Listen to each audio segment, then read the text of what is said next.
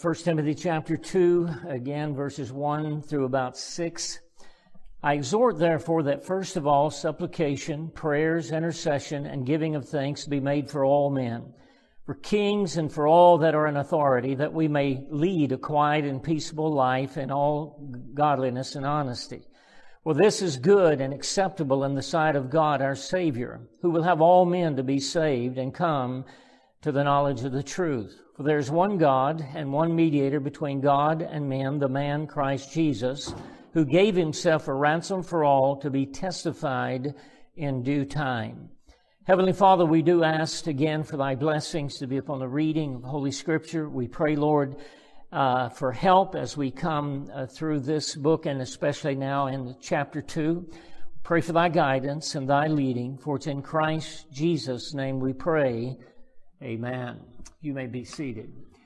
We're going to be taking verse 4 uh, tonight and, and considering this. Last week we were in verse 2 and 3, and we titled that Praying for Leaders. And I'm just going to title the message tonight, All Men Can Be Saved.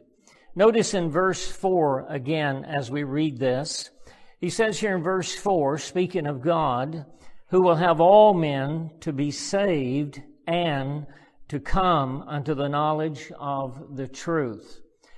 Uh, we find that God's will and desire for all men is that they would be saved.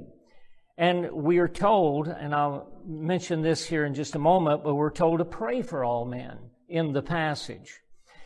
Now, when he mentions here in verse uh, 4, who will have, that is God's will, God's desire, who will have all men to be saved.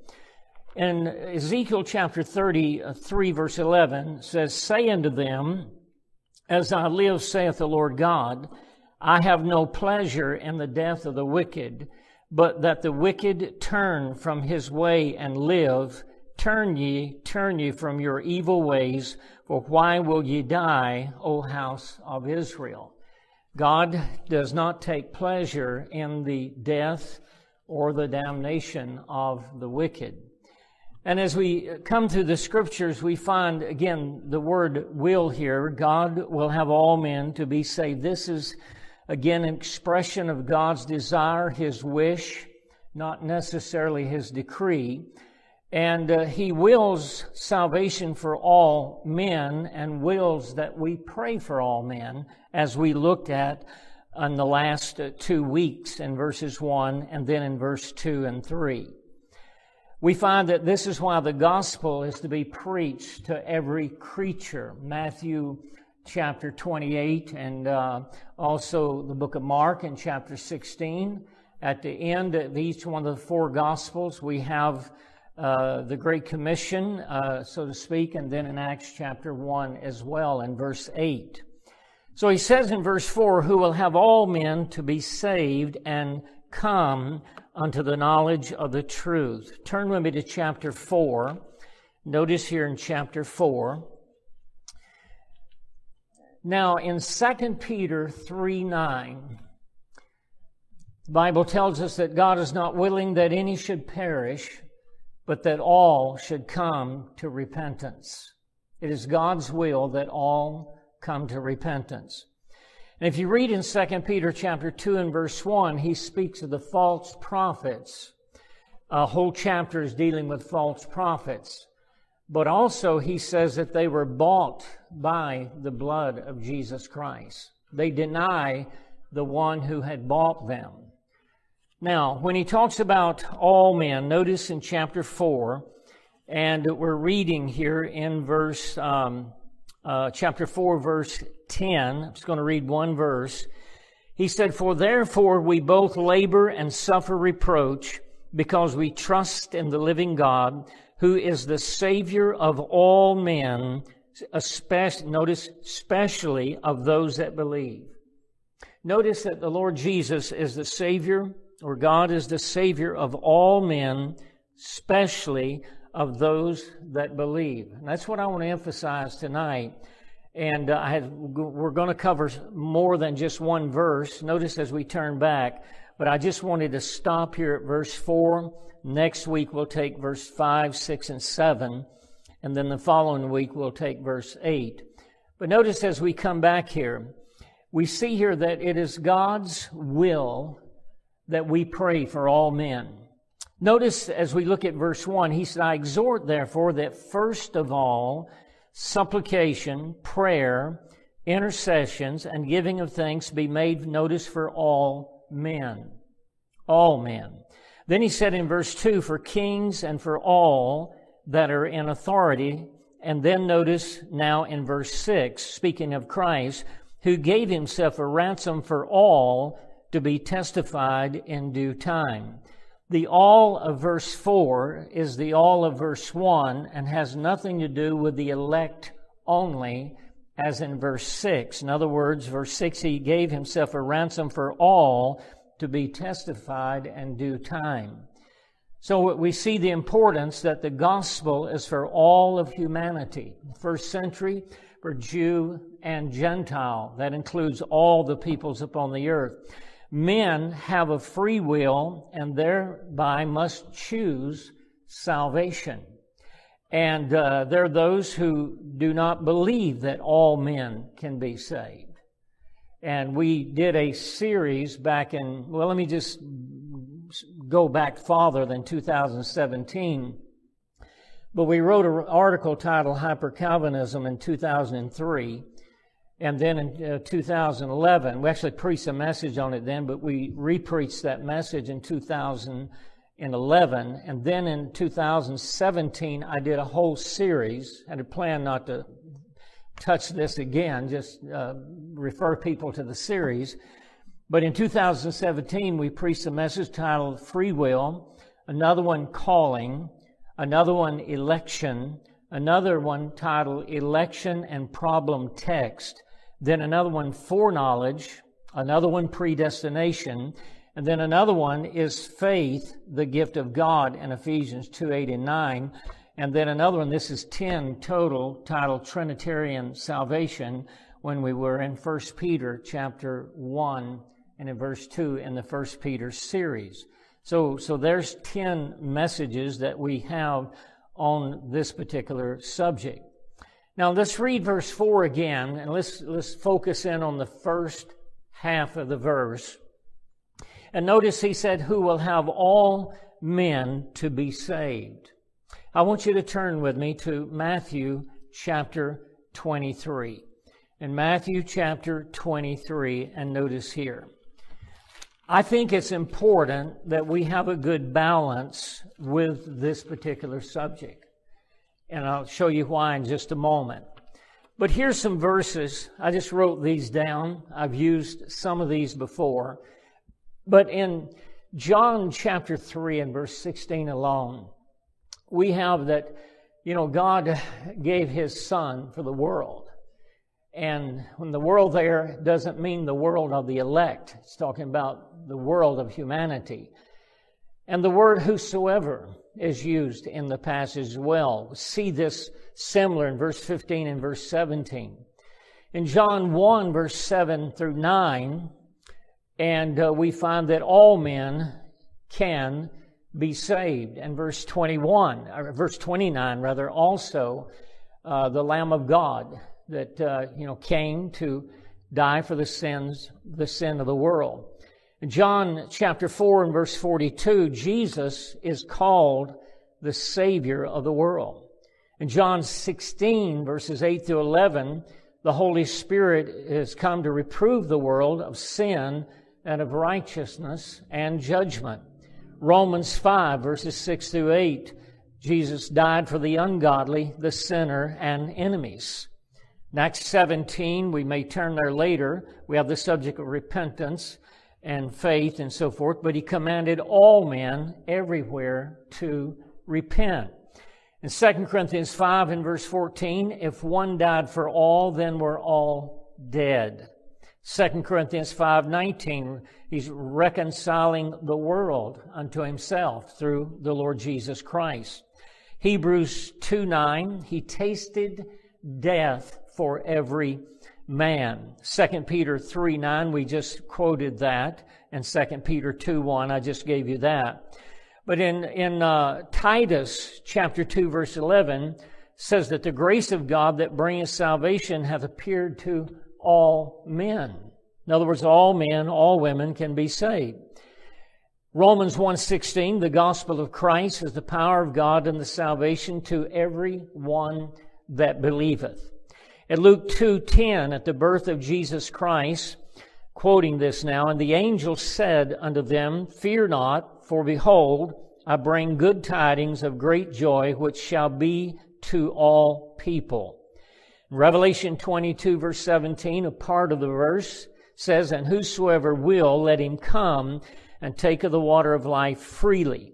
The word come is used three times in the verse, and the verse is talking about salvation.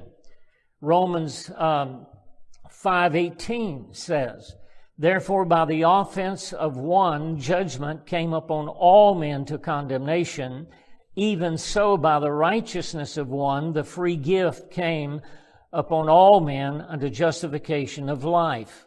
John 12, 32 and 33. We read that this morning in our sermon dealing with the crucifixion. Jesus said he would, if he be lifted up, he would draw all men unto himself.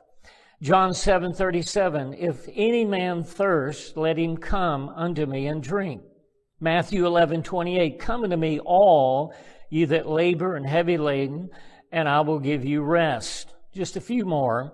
In 1 Timothy um, uh, chapter 1 and verse 5, this is a faithful saying and worthy of all acceptation that Christ Jesus came into the world to save sinners, of whom I am chief. And that's really verse 15 and not verse 5.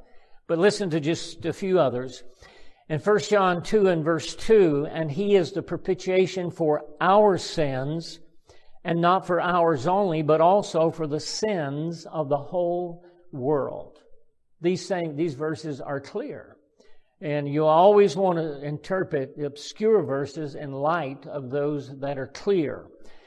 And 1 John 4, verse 14, part of that verse says, The Father sent the Son to be the Savior of the world. And the world in 1 John, according to chapter 5 and verse 19, speaks of all humanity, for the whole world lieth in uh, wickedness or something of that nature. Now, one other passage, John 6 51, this is only a part of the verse speaking of Jesus as a living bread. It said, If any man shall eat of this bread, he shall live forever. And the bread that I will give is my flesh, which I will give for the life of the world. And those are just a few verses that we find on this subject. Now, notice as we come to Matthew, in the book of Matthew in chapter 23, and again, man has a free will. And uh, he can choose to believe or not to believe. And uh, I think that's pretty clear as we come through the scriptures. Notice, I'm going to just pick a reading up in verse 37 because as you step into verse, uh, chapter 24, he's speaking of the destruction of the temple where not one stone would be left upon another. And that obviously happened in AD 70.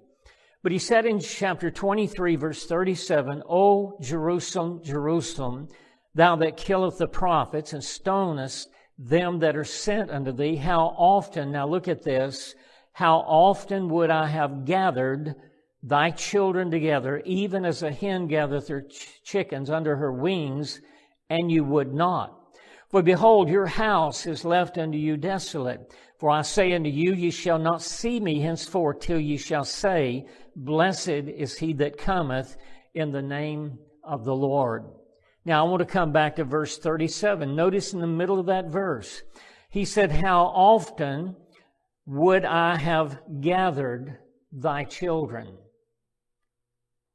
Would he have gathered the, the children of Israel? Yes. But notice the last three, four words, he says, and ye would not. They had a choice. Some believed, some did not. And some received eternal life, Peter, James, and John, and others, the 3,000 on the day of Pentecost. And, but we find here that as a nation, as a whole, Jerusalem and was destroyed in AD 70. So he said, How often would I have gathered thy children together, even as a hen gathereth her chickens under her wings? He said, I would do this. But then he says, And ye would not. Turn with me to the book of Genesis and notice with me in Genesis chapter 4. In the book of Genesis, chapter 4, I'm going to give you a few quotes here in, in just a few moments. Genesis chapter 4. Now, notice as we come here, and I, I just want to read one verse, um, basically just for time's sake. And, um, well, we'll read two, let's see, verse, let's read uh, verse 6 and 7. This is where Cain and Abel bring a sacrifice. And we know that Abel's sacrifice was accepted because he was obedient to God's word. Cain was rejected. Now, Cain is mentioned in the New Testament in Hebrews 11:4 in contrast to Abel's faith. Um, he's also mentioned in 1 John 2 12. He's considered of that, of that wicked one. And he's mentioned in the book of Jude, speaks of the way of Cain. He made a choice that he was going to do what he wanted to do. Now, Adam and Eve, in their innocence, they were created with a free will, and they never lost that free will. They had a choice to make. And we know that they made a choice in the very beginning to disobey God and ultimately were cast out of the Garden of Eden. They had a free will. And we find here that Cain and Abel also had a free will. And again, salvation uh, in the New Testament is based upon in Acts 17, 30 and 31, as I just mentioned earlier. It is conditional. It's based upon repentance and faith. Now, notice as we read, and I'll just go ahead and read uh, verse 6 with verse 7. And he says this uh, in, in, in our passage. He says, And the Lord said unto Cain, Why art thou wroth? And why is thy countenance fallen? If thou doest well, now make note of that statement. If thou doest well, shall thou not be accepted? That's pretty clear to me. And he said, And if thou doest not well, sin lieth at the door, and unto thee shall be his desire, and thou shalt rule over him. Now, the latter part of that verse is debated about what all it means, but I know that the first part of it, he says, If thou doest well, that is bringing the proper sacrifice. If thou doest well, shalt thou not be accepted? God is saying, I would have accepted Cain. And then he says, And if thou doest not well, then we see the story there sin lieth at the door. And so Cain had a choice. Now, again, we find some statements about Cain, some hard statements about Cain in Hebrews and 1 John chapter 3, and also Jude. But here we see that he had the same privilege that Abel had in receiving salvation from the Lord. Now let's go back to our text and notice as we come back. Now, again, uh, I want to give you just a, a, a few quotes here, and I thought I would not deal with this much again, and will not deal with it through the whole sermon. But uh, when we talk about the subject of absolute predestination, I know you've heard the term. The word predestination is in the scripture. We've read it twice in the last uh, three weeks. It's a good Bible word. It's in the book of uh, Romans in chapter 8 and verse 29. It's also in Ephesians chapter 1. It's a good word. But when we talk about absolute predestination, that is, that God elected in eternity past certain ones to heaven and certain ones to hell. There has to be a balance in the teaching of God's Word. You've heard me use that word balance many, many times with a lot of subjects. And you have in this debate now, and I hear it from time to time, you have the, on one side, we'll just use the terms that are used in theological arguments, Calvinism on one side, and you have Arminianism on the other side. Both of these are extreme and both of them are wrong. I have, I have neither adhered to either side on this in any way throughout my Christian life. It has caused division among God's people, even in Baptist churches. So, so it's, it's, a, it's, it's just, there's just been a lot of arguments over it. People get hung up on theological systems and movements, and then they want to, want to make the scripture conform to their system that they have. Calvinism is, is a theology that produces intellectual pride among many people. And it is based, I believe, upon human reasoning and not the Holy Scripture. Now, the real issues that come up, and we, again, we, all of those, that series we did, uh, I think nine weeks in a row, or, or maybe eight, seven or eight weeks in a row, then there's a few others added in different years. But the main debate has centered around how to reconcile the sovereignty of God and the responsibility of man. That's the real debate. And I've never seen a problem with this in the scripture. I, th- I think there's harmony. Uh, I think they're compatible and they're distinctly taught in the scriptures and the balance, both divine grace and human freedom and responsibility are necessary for reconciliation. I don't really think it's complicated. Do we understand every verse and every little detail? No, I just mentioned part of one in Roman or Genesis 4, the latter part of that. There's two or three different interpretations that people have for that. First part of it is extremely clear. And, uh, and so there is harmony. And if we're not careful, we'll be in the ditch, stuck either on one side of the road or the other with some of these uh, theological systems. These are man made doctrines. They always have to be propped up and defended.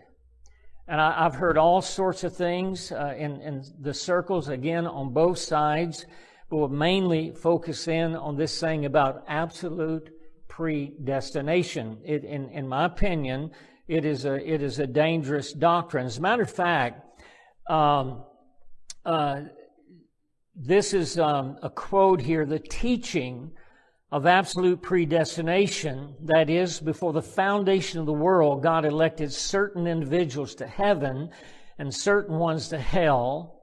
Goes on to say, God elected in eternity past whom he would save and whom he would send to hell. Well, that's a dangerous thing to think about and to even say.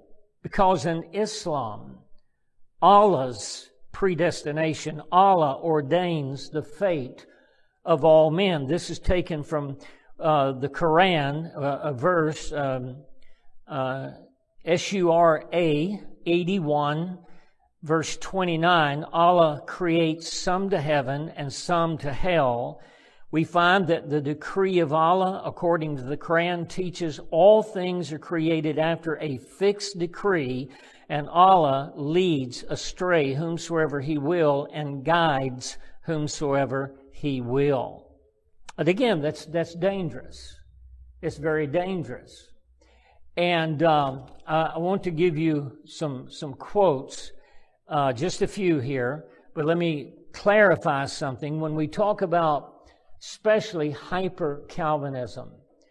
There are those that even teach that you must be regenerated before you can be saved or can have faith. Here's a quote from well, one well known author. He's deceased now, but he said, Regeneration always precedes faith. Think that through just a little bit. You're going to be saved and regenerated before you ever had faith in Christ. See, and they really warp these, these uh, things up. Hyper Calvinism believes in limited atonement, limited love, limited grace, and an unchanging, unchangeable plan for God to damn millions uh, to hell, and that's also a quote by another author. We find the acronym TULIP, T U L I P, to describe the points, the five points of Calvinism. And here they are T, total depravity. In other words, the inability to believe the gospel. U, unconditional election. Some elected to salvation and some to hell. Limited atonement. That's the reason I read all those verses to begin with. Limited atonement. What do they teach about that? That Christ died only for the elect. Number, uh, number, uh, well, the next one, that's L. The next one is I, irresistible grace. That means that, that God, that God's call cannot be resisted of those who are elected before the foundation of the world. And the last one's P, T-U-L-I, T-U-L-I-P, tulip, P, perseverance of the saints, a persistent effort of those saved. So, Augustine, or Augustine, however you want to pronounce it, born November 13, 345 AD, called one of the great fathers of the Latin Church, is the is pretty much the originator in Christendom of this doctrine of salvation and reprobate the rest of mankind. This is where Calvin got much of his theology. And I'll give you some quotes by him. Now, on the other side of this, of Arminianism, uh, instead of uh, tulip, uh, it's daisy, D A I S Y. He loves me, he loves me not. And so that's their side. And, uh, but I want you to listen just a few quotes and then we'll get back here to our text. Calvin on God's preordained Adam's fall. I guess I'm saying this right. Quoting, God not only foresaw the fall of the first man and in him the ruin of his posterity, but also at his own pleasure arranged it. Now think about that. God knew He would do it and prepared redemption before the foundation of the world. But here, also at His pleasure, arranged it. In other words, the question I have is God the author of sin? And we know that He is not. Another quote from one of his, from Calvin's Institute, and uh, it says, I say with Augustine that the Lord created those who, as he certainly foreknew, were to go to destruction, and he did so because he so willed. Another quote out of book 3, page 20, chapter 23. He says, Not all men are created with similar destiny, but eternal life is foreordained for some and eternal damnation for others. Every man, therefore, being created for one or the other of these ends, we say he's either predestinated to life or to death. Out of his Institutes, book uh, number three, chapter 21, quoting, God devoted to destruction whom he pleases.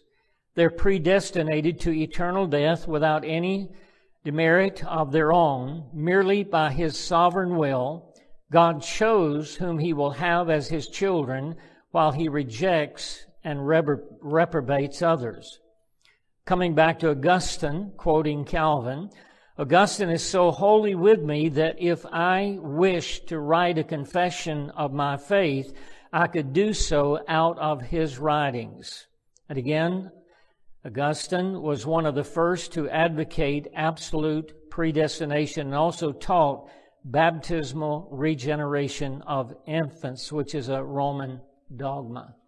Two more quotes out of the Institute, uh, book 3, uh, 22, page, I guess, 22 or chapter 22, says, When it appears that when the doctrine of salvation is offered to all men for their effectual benefit, it is a corrupt prostitution of that which is declared to be reserved particularly for the children of the church.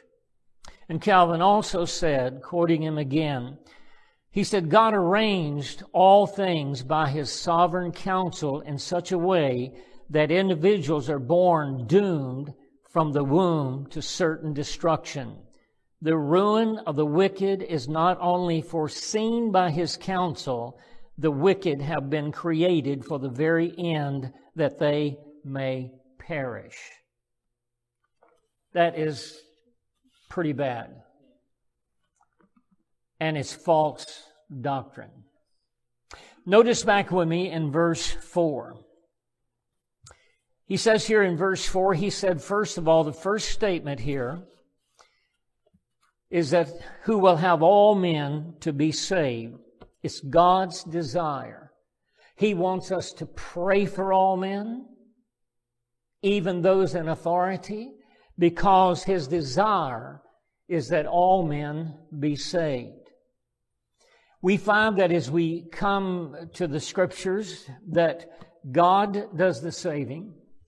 Jesus is the ultimate sacrifice as the Lamb of God as we spoke this morning. The Holy Spirit in John 16 convicts, beginning in verse 8, convicts the heart of man, but man has a choice as to whether he will believe the gospel and be saved or whether he will reject that gospel. Man has a choice. And again, there has to be a balance. And I watch this on both sides of many doctrines. And um, doctrine of the second coming and many other doctrines, I see this. But there has to be that balance so that we don't blast off into outer space on certain issues. I remember uh, my generation is the hippie generation, the drug culture generation. And, and I think there's many hippies back then took a drug trip and never returned from it. Well, I think there's many when it comes to certain theology that they take a trip, you know, and, and there's systems that they put together and they never return from that. They get so locked into it that every verse they read their system, you know, into that. And it's so dangerous. Now notice the second statement in, in our text. The second statement here in verse 4. He says, uh, who will have all men to be saved. And here's the second statement, and to come unto the knowledge of the truth. So God, and these are closely connected together, but God desires that all men be saved, but God also desires that we come unto the knowledge of the truth. In other words, the whole revelation of God in Christ Jesus to know the ultimate aim of Christianity. In other words, God wants us to have a deeper and fuller knowledge of the Lord, that we grow daily. I'm going to give you an example. Um, we read, turn with me to Colossians 1. Let's turn to Colossians chapter 1. I want to begin reading in verse 9.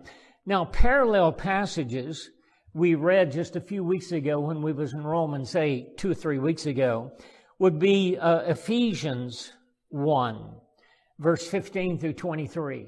Paul's prayer for the church is, a, uh, is that they would be spiritually uh, growing in the things of the Lord. And Paul himself prayed in Philippians 3, verses 8 and 9, that, that he would grow closer and to know the Lord and the fellowship of his sufferings and so forth. In other words, to be growing in this. You know, truth is the opposite to a lie. It is that which is, re- truth is that which is reliable and can be trusted. So God wants all men to be saved, Will all men be saved? No. We see that in the scripture. We see that in our own lives, you know, in the time in which we live. But God's desire and salvation is offered. All Jesus is the way and the truth and the life in John chapter 14 and verse 6.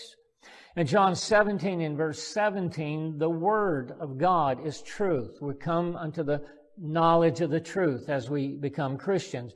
In chapter 15 of John, verse 26, the Spirit of truth. And so, you remember Pilate um, uh, asked the Lord, says, What is truth? In John chapter 18, verse 36 through 34. And uh, we find that Jesus said he came to bear witness of the truth. And there are those of the truth who believe the truth and follow him. In John 8, verse 32, and you shall know the truth, and the truth shall make you free. Also in 2 Peter 3:18, he says, "But grow in grace and in the knowledge of our Lord and Savior Jesus Christ. To him be glory both now and forever. Amen." So God's desire is that we uh, be saved and that we grow in truth. We come unto the knowledge of the truth. And this is not to debate and argue. This is that we can really walk and be pleasing to God.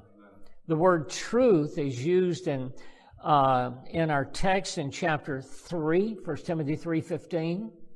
It's used in chapter 4 and verse 3 used in chapter 6 and verse 5, just this one word, truth. It's also used in 2 Timothy chapter 2 and verse 15. Study to show thyself approved unto God, a workman that needeth not to be ashamed, rightly dividing the word of truth, dividing truth from error. And then it's used again in 2 Timothy 3, verse 7 and 8, and Titus 1 and verse 1. These all three are pastoral epistles. So notice here, I want to read in Colossians. We'll actually close here in this passage. Let me give you three other verses to write down. Isaiah 59, 14. Truth has fallen in the streets. In other words, it's been trampled on.